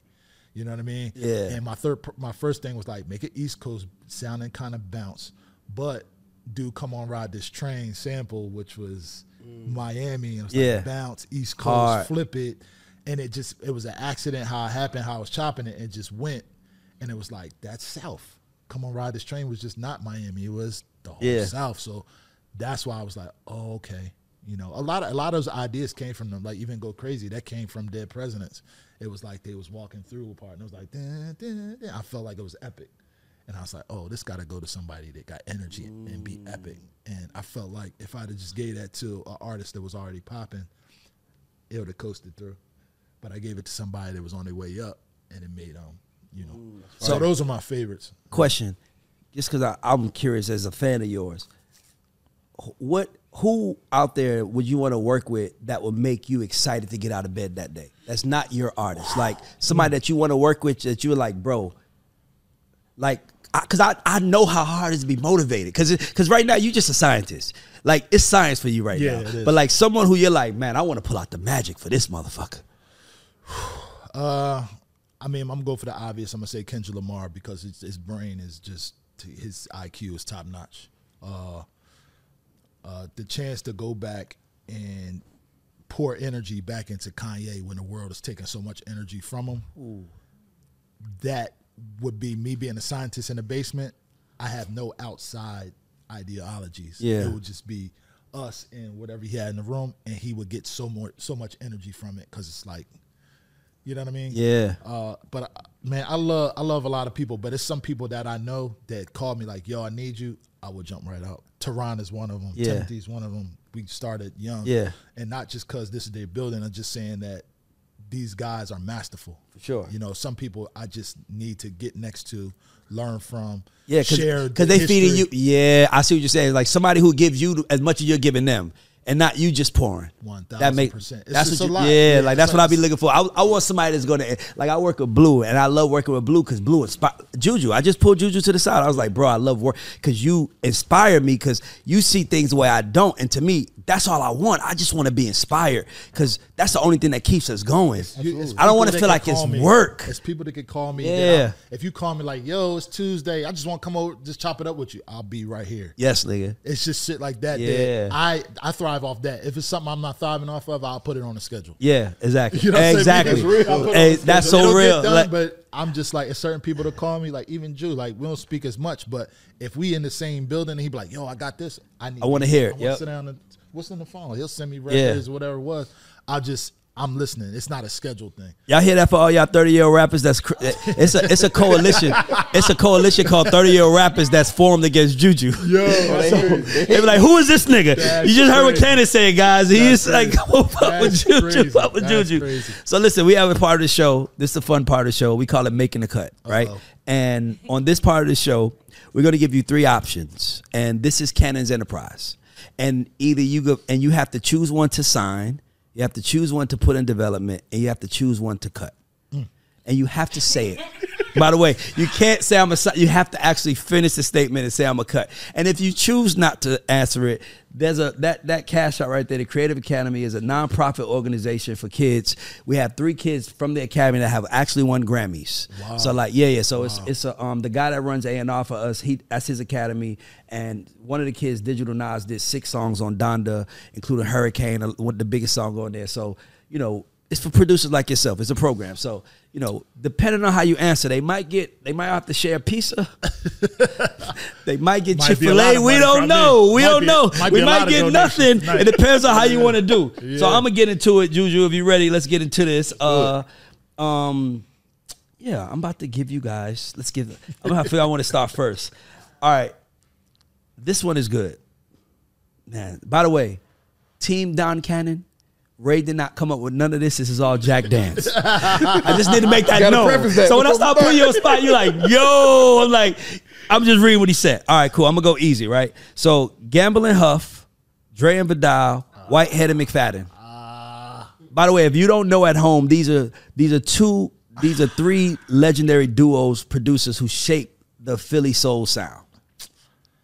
Uh, I'm a, I'm gonna actually go in that order. I'm Okay. gonna sign Gamble and Huff.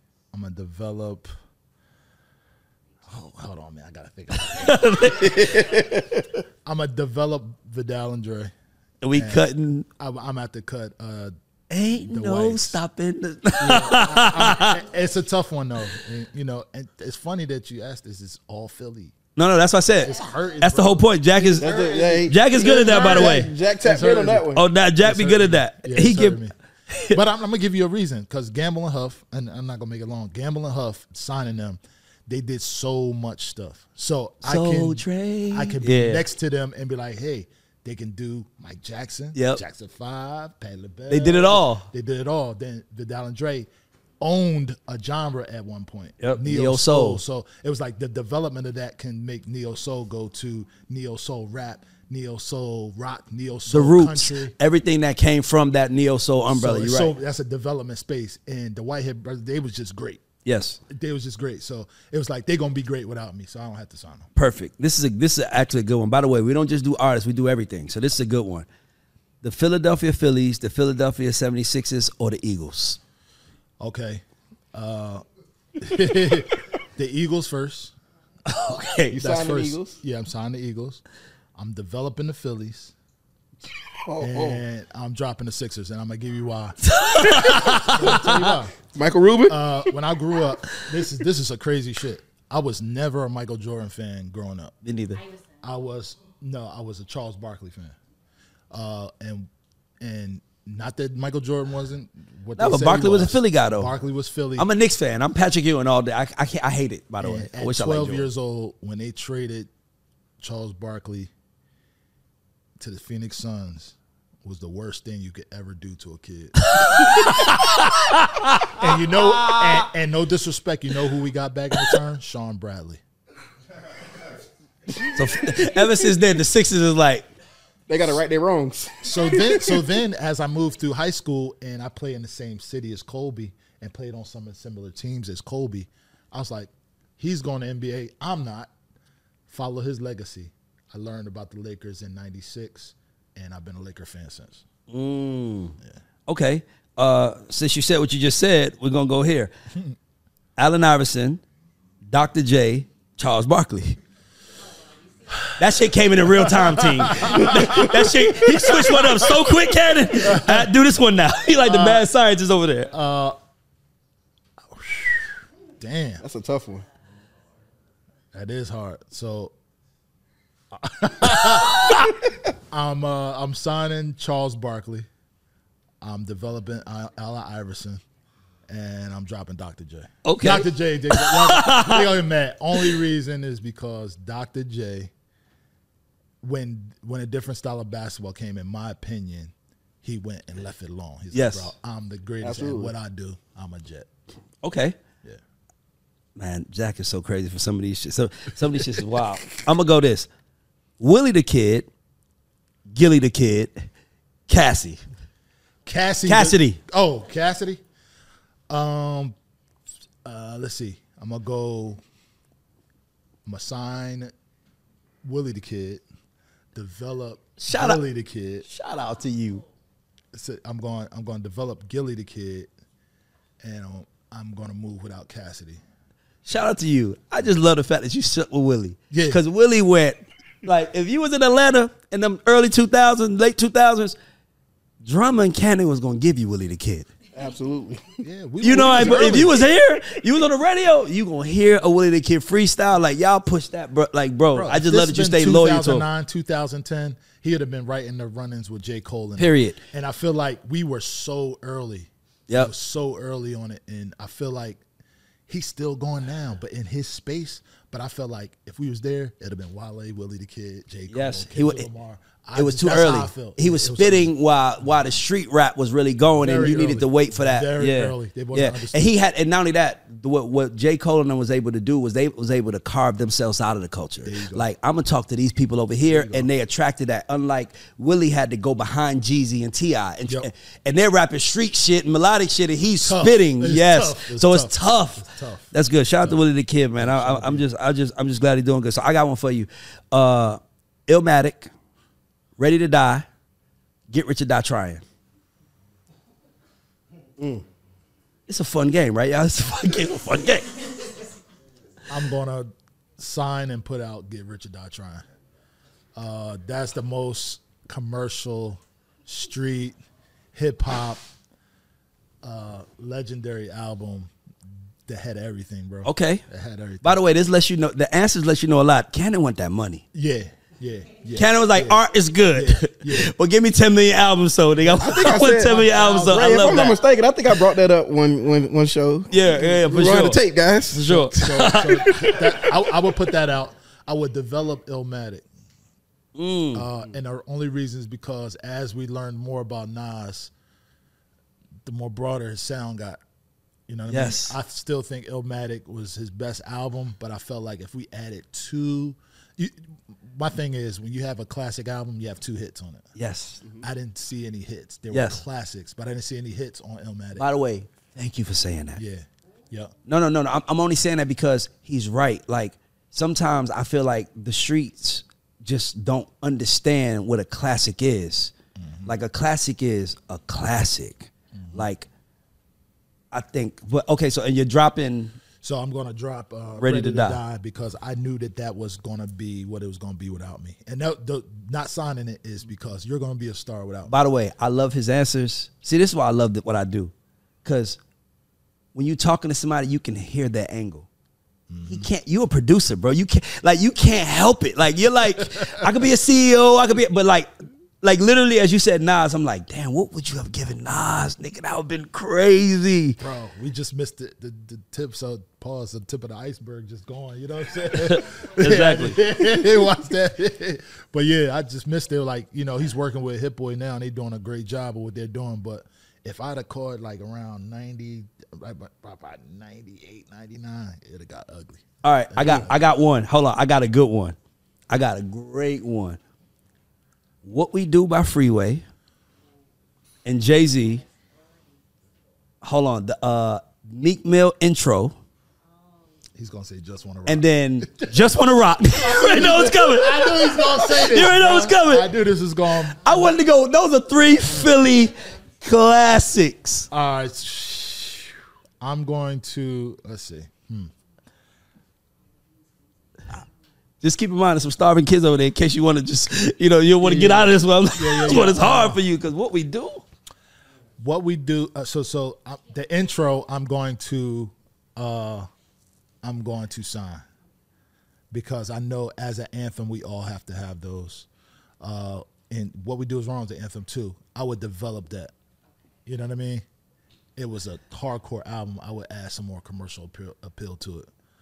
Again, just wanna rock. I would drop because I know it's gonna be something without me. Yes. It's gonna be what it's I love be. that. It's it's spread across so many spaces. Like you got people in pop loving that song and duplicating what that is. You got country. You got Bad Bunny tried his hand at it. You know what I'm saying? You got so many people. So I know that it ain't need. But, but not only that, the part that I want to say the most that I appreciate your answer is is that people don't understand music is subjective. Yep. They think it, they think it's objective. Like, just wanna rock wasn't made for Cannon Deja or mine. Yep. It was made for my kids. Yep. That's what, but and that's okay by the way, because that's why it works. It's okay. But just understanding that is a lesson for artists that understand that intention when you're making songs is everything. Because Meek Mill's intro, that shit feels like you in church, my nigga. That's right. Like when that nigga be like, I did without an album. Like it's like niggas being that shit. Like I did. Like nigga, you really think niggas did? They really think they did something with Mariah? think about, they really think I did you with Mariah. I said nigga, that. no, you did, my Hold on, nigga. hold on. Hey, he the part, the part of Philly, Philly nigga, I'm on fire. You like, nigga, you never been to Philly. yeah, nigga, oh, nigga, what? You know how that feels as a DJ? What? I, I was in the club with the best people in there. Anybody from Tom Cruise to Shaq to all the hottest rappers, anybody in LA. I'm playing that record and I'm saying those words. I feel like I'm rapping it. Yes, That's fine. And they're rapping it. but Yes. I'm saying it. Like I'm like, I turn the record off sometimes. greatest intro in rap history. fine. But Greatest to, intro. to mention all those, and just want to add, all those records being classics from Philly, to for Uzi to have that song next to those names without even having a full verse means everything. Exactly. Absolutely. That's a lot. Genius. All right, couple more. Couple more. I'm gonna give you a couple more. Jeezy, T.I., Ludacris. I'm gonna get killed for this one. This is, they, these, you know Shaka watches. Shaka and Jeff watches. Yeah. They called me by the way. Ludacris hit me himself. Hey Ray. what? So this is non-biased answer. I'm going to sign Ludacris.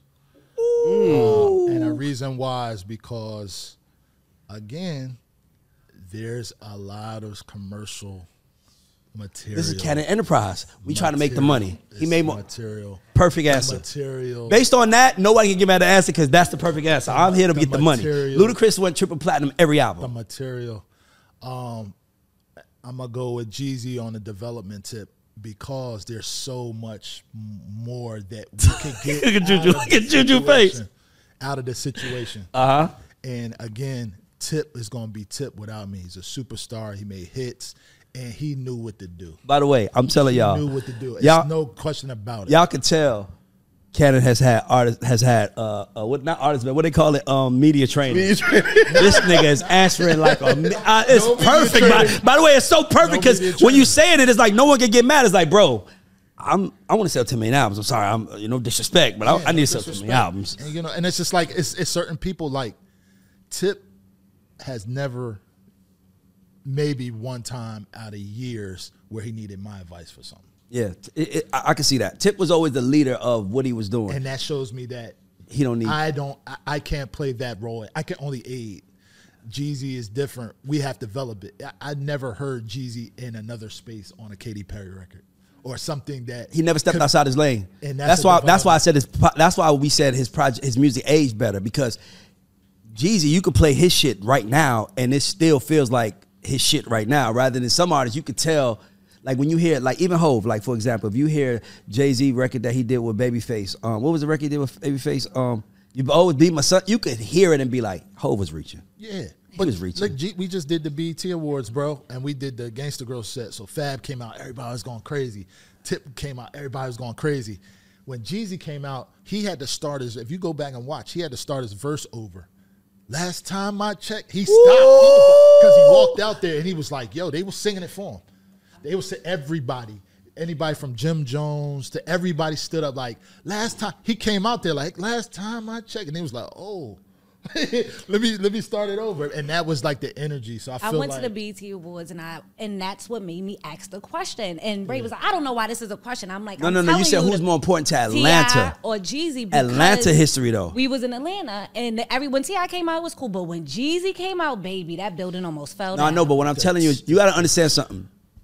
Tip if you look at an artist's career, it is obvious that Tip chased commercial success. Yep. Whatever you like, Yep. live your life. You knew. I mean, he might have had a what you know where he was being Tip, but Tip you knew was chasing commercial success. Jeezy never did it, and if he did it, it was like every time I do it, I do it for my hood. It still was like street as fuck. It wasn't like. I don't even has Jeezy or he did make the song with Ne-Yo. I'm gonna say how many songs did he, He make had towards women? Club, but but that was Usher record yeah. though. Like I'm talking about like him making Oh, a record. yeah, yeah. He's that. All right, cool. I got a couple But, more. but 'cause- let me add the tip too. Tip, I hate it when they call him Jay Z of the South or the King of Me the too. South. I always felt like he was the king. Mm-hmm. There was Slick Rick and there's Ti. To me, my I favorite agree. rapper is Jay Z, but I never call him uh, king. I call him the God. Yep. Oh, You see what I'm He's the guy. He's the, he's the best, and I Tip- think everybody Tip else is has the said king, that. Yeah. bro. Like you coming from where he's coming from, you never see somebody do that, bro. Like what he's done and the legendary status and everything that he's overcome. He's went to jail. He had to deal with so much stuff. That's the king. They try to dethrone you. That's the king, not the king of the South. Let's not kind of let's not bring down his level. His level is here. Put the crown on that man. I agree. I agree. That's fine. King I- don't need no help. That's why I didn't sign him. yes. So- so- okay. I'm, okay. Real Okay. shit. I'm. I'm gonna do three more. Okay. I got him. All right. Next one is Busta Rhymes, Fifty Cent, Nas. Uh, Okay. I'm signing 50 Cent. Uh, I'm developing Nas and I'm letting Busta go. And um, again, here's the answer to all these. And the reason why I'm letting them go. I love these Busta didn't need me. Yes. He never called me for advice. He came in the building and say, I need that. Yes. And took what he t- and ran off and made a smash Yep. and he's is incredible. Rap style, got all the hit hits, but again, he didn't need me. Got you. If I gave him a beat, he's like, I don't need no beat from you. I'm going to Swizz. Yeah. Oh, Swizz, you ain't got. I'm going to Tim. Yeah. I'm the guy. Yeah. I can't help that. Yeah. I can't help somebody that's the guy already. Exactly. And Nas is like, you know, I had to develop him because we yet have seen him in a super commercial space or something where a stadium is inviting that rapper. Mm. You know what I mean? And then you think about somebody like 50 Cent, he makes great songs over great production. Yeah. As long as he has the great production, He gonna make I'm a good there song. to give yes. it to him. Boom. Makes sense. All right. Cool. Um, I'm gonna give you one sports one, last um, and then the rap one. All right. Kobe, LeBron, Michael Jordan. Uh, I feel like his team. No, I feel like y'all already y'all already had his argument ready. this is a tough question. Because I know you're a Kobe fan. I know that about you. I'm a Kobe fan. You gonna sign Kobe? Let us hear. Nah, You got to look. I'm actually I'm actually gonna sign. I'm gonna sign Jordan.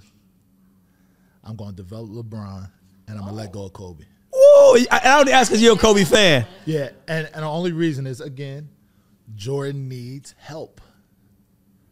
LeBron was a developmental process. Yep. He, he can go so much further. Yeah. I can teach him how to be a coach. I can teach him how to be a businessman, a general manager. I'm looking at the room. They were like, they like, I can I could do so much. Yeah. And with with Kobe, Kobe was special. He he took a little bit of everything yeah, and made his own. Yes. I can't help him. got you. I can't Okay. help him, you know. Last he was one. Dr. J, Jordan, Magic all in one. It's like he, he didn't say, "Yo, can you help me be Magic?"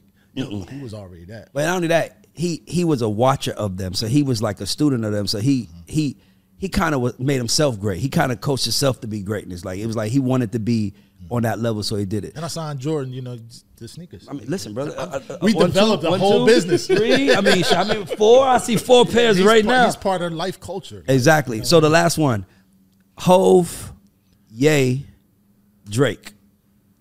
Oh man, these those two last ones hurt, bro.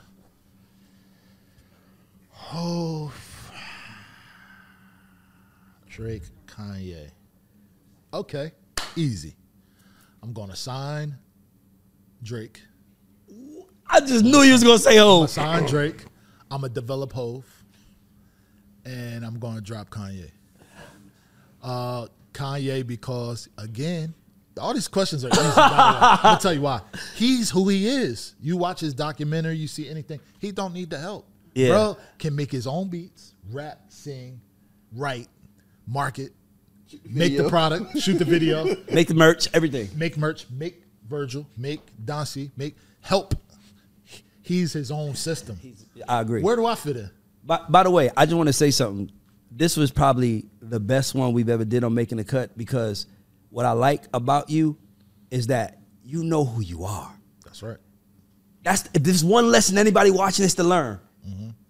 Every it was like it was like it's not even an apology after he said it Yep. because he understands his position in the game.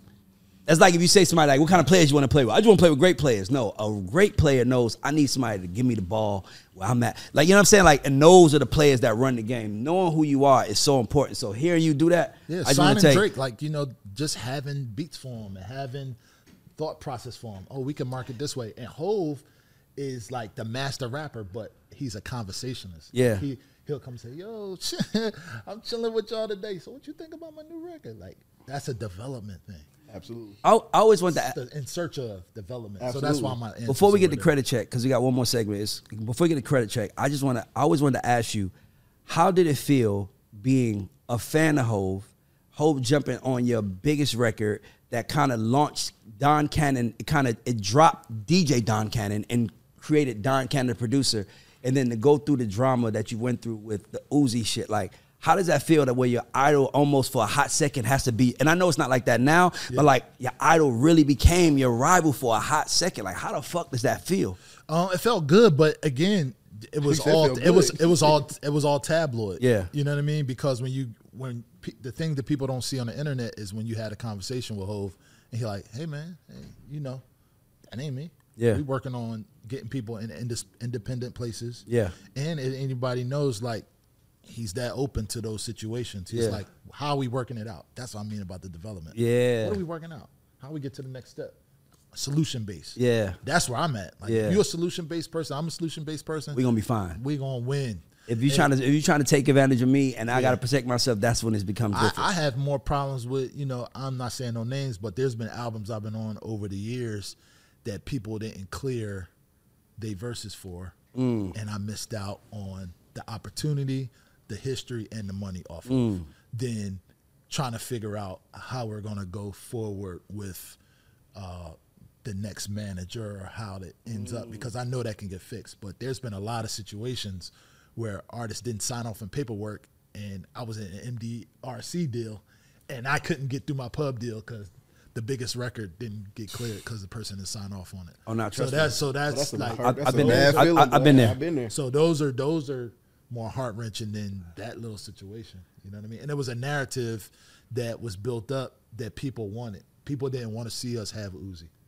yeah. You know what I'm saying? And and it's people don't. It's crazy because I'm not saying everybody is on a hater side of things, but when you have that type of mastery and that type of knowledge of things, there's some disruption that's going to be had. Always, because they can't take because they know the machine needs to be stopped. I, watch them. I watch them try to disrupt you in a lot of spaces. Yeah.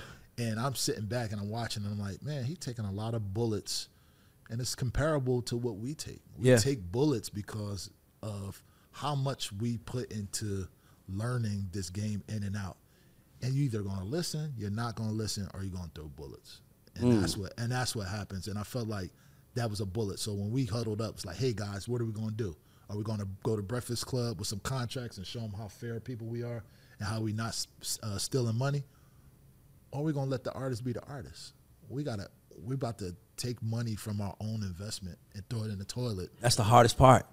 That's the hardest part because they don't understand. Hurting him hurts me. That's right. That's I'd the artists don't understand. guy. I'd rather just sit back I'd and be like, the yeah, guy. Say whatever. I'm, I steal money. I still feel. I can walk down the street and people are like, yeah, he ain't that. I Yeah, but that's what. But that. but to me, I feel like that's why I started shows like this because you need that voice of reason so people can see. Y'all not understanding that.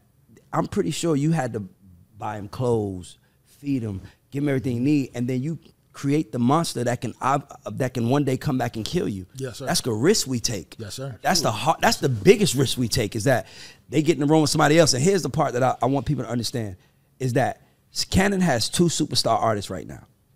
Jack Harlow and Uzi and Sonny Digital, who's a star.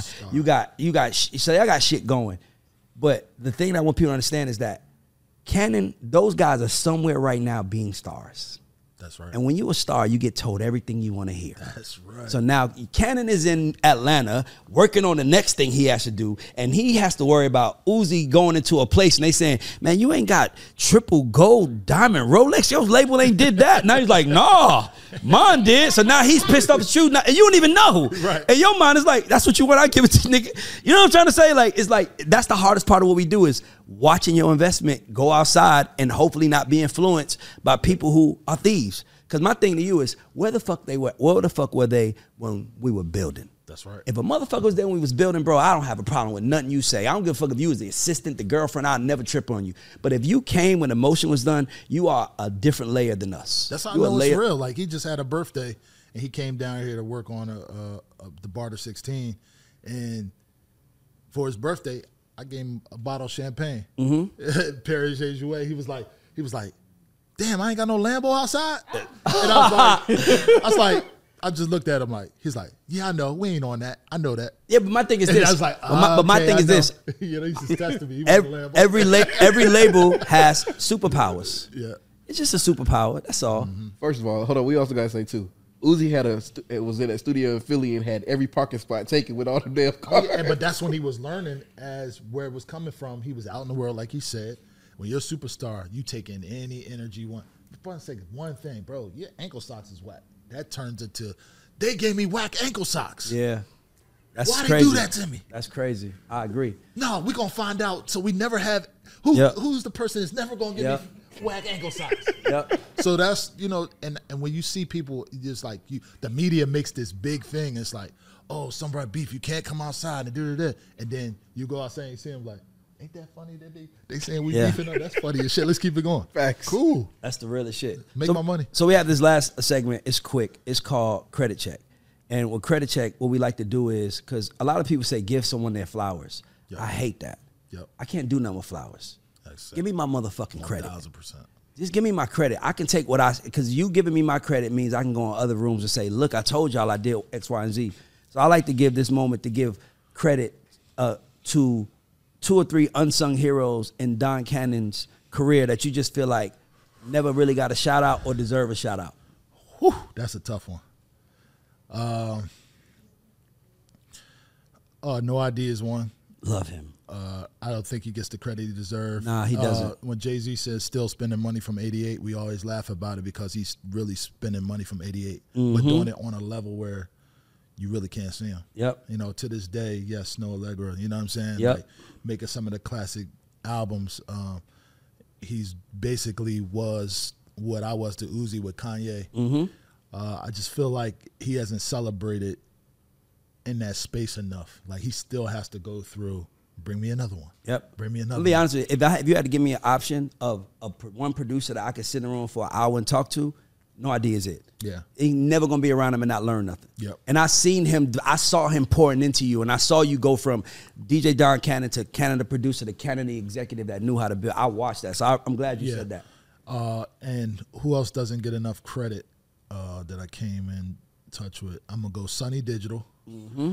because again, he had a hub here that he did not know what he had. He Mm-hmm. knew what he had internally, but he didn't know that every person in Atlanta came through his hub, Yep. and Absolutely. it was an apartment.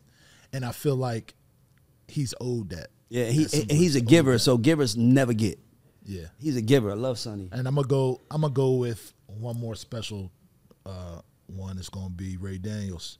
And Oh, wow. Reason, and I'm a reason I'm gonna say that is because uh, when he had the office over there on Trey Burton, and it was over there. It was before that we were going to uh, uh, Biddy Barnes' office, and a lot of times managers get a bad rep, and a lot of people run around and they can say what they want to say, but what he's done with uh, Teron and Timothy, and even Verse Simmons and um, multiple other artists, is admirable from a standpoint when we fight that fight. Yeah. People always ask me, yo, this, that, and the third about this artist. I'm like, bro, do you know how hard it is out here to convince people that I'm actually knowledgeable and I can help somebody? Like the managers, again, like A and R's, have the worst title. Yeah. They are garbage men sometimes. Yeah. They gotta either make gold out of garbage, carry the person's garbage. Or custodians to other people bullshit. be a blanket.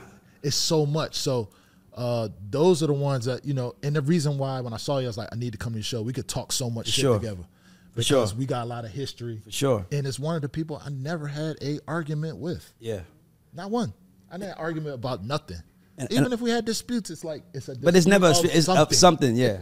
It's it's like that, and I think that just being around, it's just it just brings me back to being in touch with family modes. You know I I'm gonna tell you something. It was a very hard time in my life, um, because I was always I I, I manage Ghost, like I built Mm-hmm. an, a multi million dollar empire with two guys that don't want you to know them. Mm-hmm. Don't matter of fact, don't even care if you know them, and it was always frustrating from my standpoint because you know I was the I was almost the face of our movement. Like I was the one that was out there, and I remember it was a point where I had like a really hard time, like between like 2012 and 2014, and it was when old boy who has fan base he dissed me online, and I remember I was thinking like I should leave the music business, mm-hmm. and then I had a conversation with Mark Stewart, mm-hmm. Tricky's manager and brother, and he was he didn't know he was inspiring me, but he told me about Jay Brown, and he was like, you know, I've been, since I've been in the business, Jay Brown has been Jay fucking Brown. Facts. Like he ain't never been not been Jay Brown. And he was telling me, he was like, man, back in the 90s, man, Jay Brown had a bad reputation. He had a bad, he was like, bro, it was times where people really didn't fuck with him like that for whatever reason. And I remember thinking, I can change. I could change the perception of me. Yep. I, you don't think when you in it, you don't think like that because you, you don't have nobody in your life that tells you that you can change. You know, you just like it's like if you're a thief, you're a thief. If you're a drug dealer, you're a drug dealer. And that was the first time I was like, Jay Brown had a bad reputation. And he was like, Yeah, man, when I was coming into business, he was just a guy that, you know, you just didn't fuck with in certain ways. And to see what he became, that was like my inspiration for like, I guess the rebrand of who I became. Where it was like, okay, you got to start giving to more than just who you're with. Because when you're a manager, you're really just fighting. Like my, my only job is to make sure that they're rich, and they're rich. So I did my job, and anybody who I managed, I made them a lot of money. But then you start realizing that this is an ecosystem, and when people see you as like a nigga that don't give a fuck about nothing but yours, you kind of get pivoted over there. And that's when I was. That's when I got Chubby the job. That's when I started making moves. I was like, I got to start giving. And and literally, this is the iteration of that. So to hear you say that means a lot because that shit was hard because you don't when you from the hood you don't know shit. That's You don't know how to move right or wrong. You you ain't even like all I knew was seeing Dame Dash curse out Kevin Liles. That's all I saw, and I was like, well, that's who I have to be. Right. And that's who I thought I had to be, but you don't have to be that. When you learn that, you become great. That's right. So I appreciate yeah, you. the credit. I'm telling you, bro. Like I watched it, and for people to know that it's people out there that's inspired by what you're doing. I appreciate wanted that. To, I wanted to let you know that because some people are going to miss that and And going to see what the podcast is about. But one person I know that's going to know every ins and outs of every paperwork, every part of the music industry, every part from mechanicals to sample. Bro, I could call this man if I want to, but bro, I don't quite understand this piece. He gonna know it, Mm-hmm. and that you know that deserves some credit. I appreciate that. And and oh, thank you, Aaron. I appreciate that. and and I'm gonna just before Tamir asks the last question, I'm just gonna shout out Malika from your team. Malika, And- what's up, Malika? Malika is the engine why this happened. That's right. Because me and Cannon have been seeing each other and talking to each other. What we gonna do? We gonna do it. And when I saw Malika at A3C, it was like I was speaking to Cannon and then I turned left and she was there saying, We're doing the interview. Like literally, she was telling me your talk, schedule. real. Cannon has to go here at this time, he got this time. So I was like, bro, I, I just want to tell you that that inspired me. And I know you're gonna be something big in this shit. I just Real want you to know I yeah. see that because how people how you do one thing is how you do everything. And I wanted to shout you out because that's what this shit is about. That's right. It's about shining a light on the new stars too. That's right. So they'll see you. Don't. By the way, nobody try to take it from So don't get on camera. Thank Don't- you. don't get on camera. Let's, let's, let's get to tomorrow after where it needs to be. But Tamara, you go to the last question. All right, so this is the GAUDS Show, which stands for Goats and Underdogs. So I have to ask you, do you consider yourself a goat or underdog? Underdog, I, I did not. underdog. I, I'm gonna tell you why because um, greatest of all time is a uh, is an opinion in my in my book, and we can argue who's who whenever we want to do it. But as an underdog, I just feel like I have so much more that I can offer the world. It's not about proving myself or nothing, but the underdog is the person that put on a cape and do everything he can do to help better every situation. So that's how I feel I am. Well, I'm gonna tell you a secret that we don't that we don't tell people to the end of the show. you don't get to sit on this blue couch if we don't think you're a goat. In some way, some Oh, that's oh, right. That's right. So oh, we're calling you a goat, but the best part about it is, is that every goat has an underdog mentality, 1000%. and that's what makes them the goat. That's what people don't get. That's the mind fuck of the GAUDS show. And I just want to tell you, brother, we appreciate you coming. I appreciate we want the for sure. entire world to fuck with the TMRO app. Yes. Hey Ray, we'd be remiss if we didn't even acknowledge this either. Like, bro, I just want to give you the credit for being able to pivot in this industry, like and 1000. understand. Nigga, three or four times. Three or four to go from. DJ to producer to label owner to now tech. Like you talking about pivoting, Absolutely, my And nigga. be successful at every single level and understand how to and, navigate. and make it look good. By the way, because some niggas be pivoting and you could tell he going through some shit over there. Nigga start scratching his head and shit. Like yo, so I was just wondering, man. Like why you scratching your head? He Real going through some shit. real So talk. it's successful pivots. Absolutely. Because a lot of people pivot and fail That's right. but successful pivots. But shout out to our sponsors. Shout out to Toten Carry. Shout out to Yoko Vaca. Shout out to all the people that's fucking with us, man. We the shit has been climbing up, and we appreciate you. Like, subscribe, do all that good shit that costs you nothing, but allows us to keep this going and give you these great interviews, great content, and edutainment, as we like to call it. yeah, I'm gonna still donate some money to Creative Academy. Oh man, That don't- answers, bro. I was about to say, Cannon said them kids ain't getting shit today. this the GAUDS show. We are out. We out.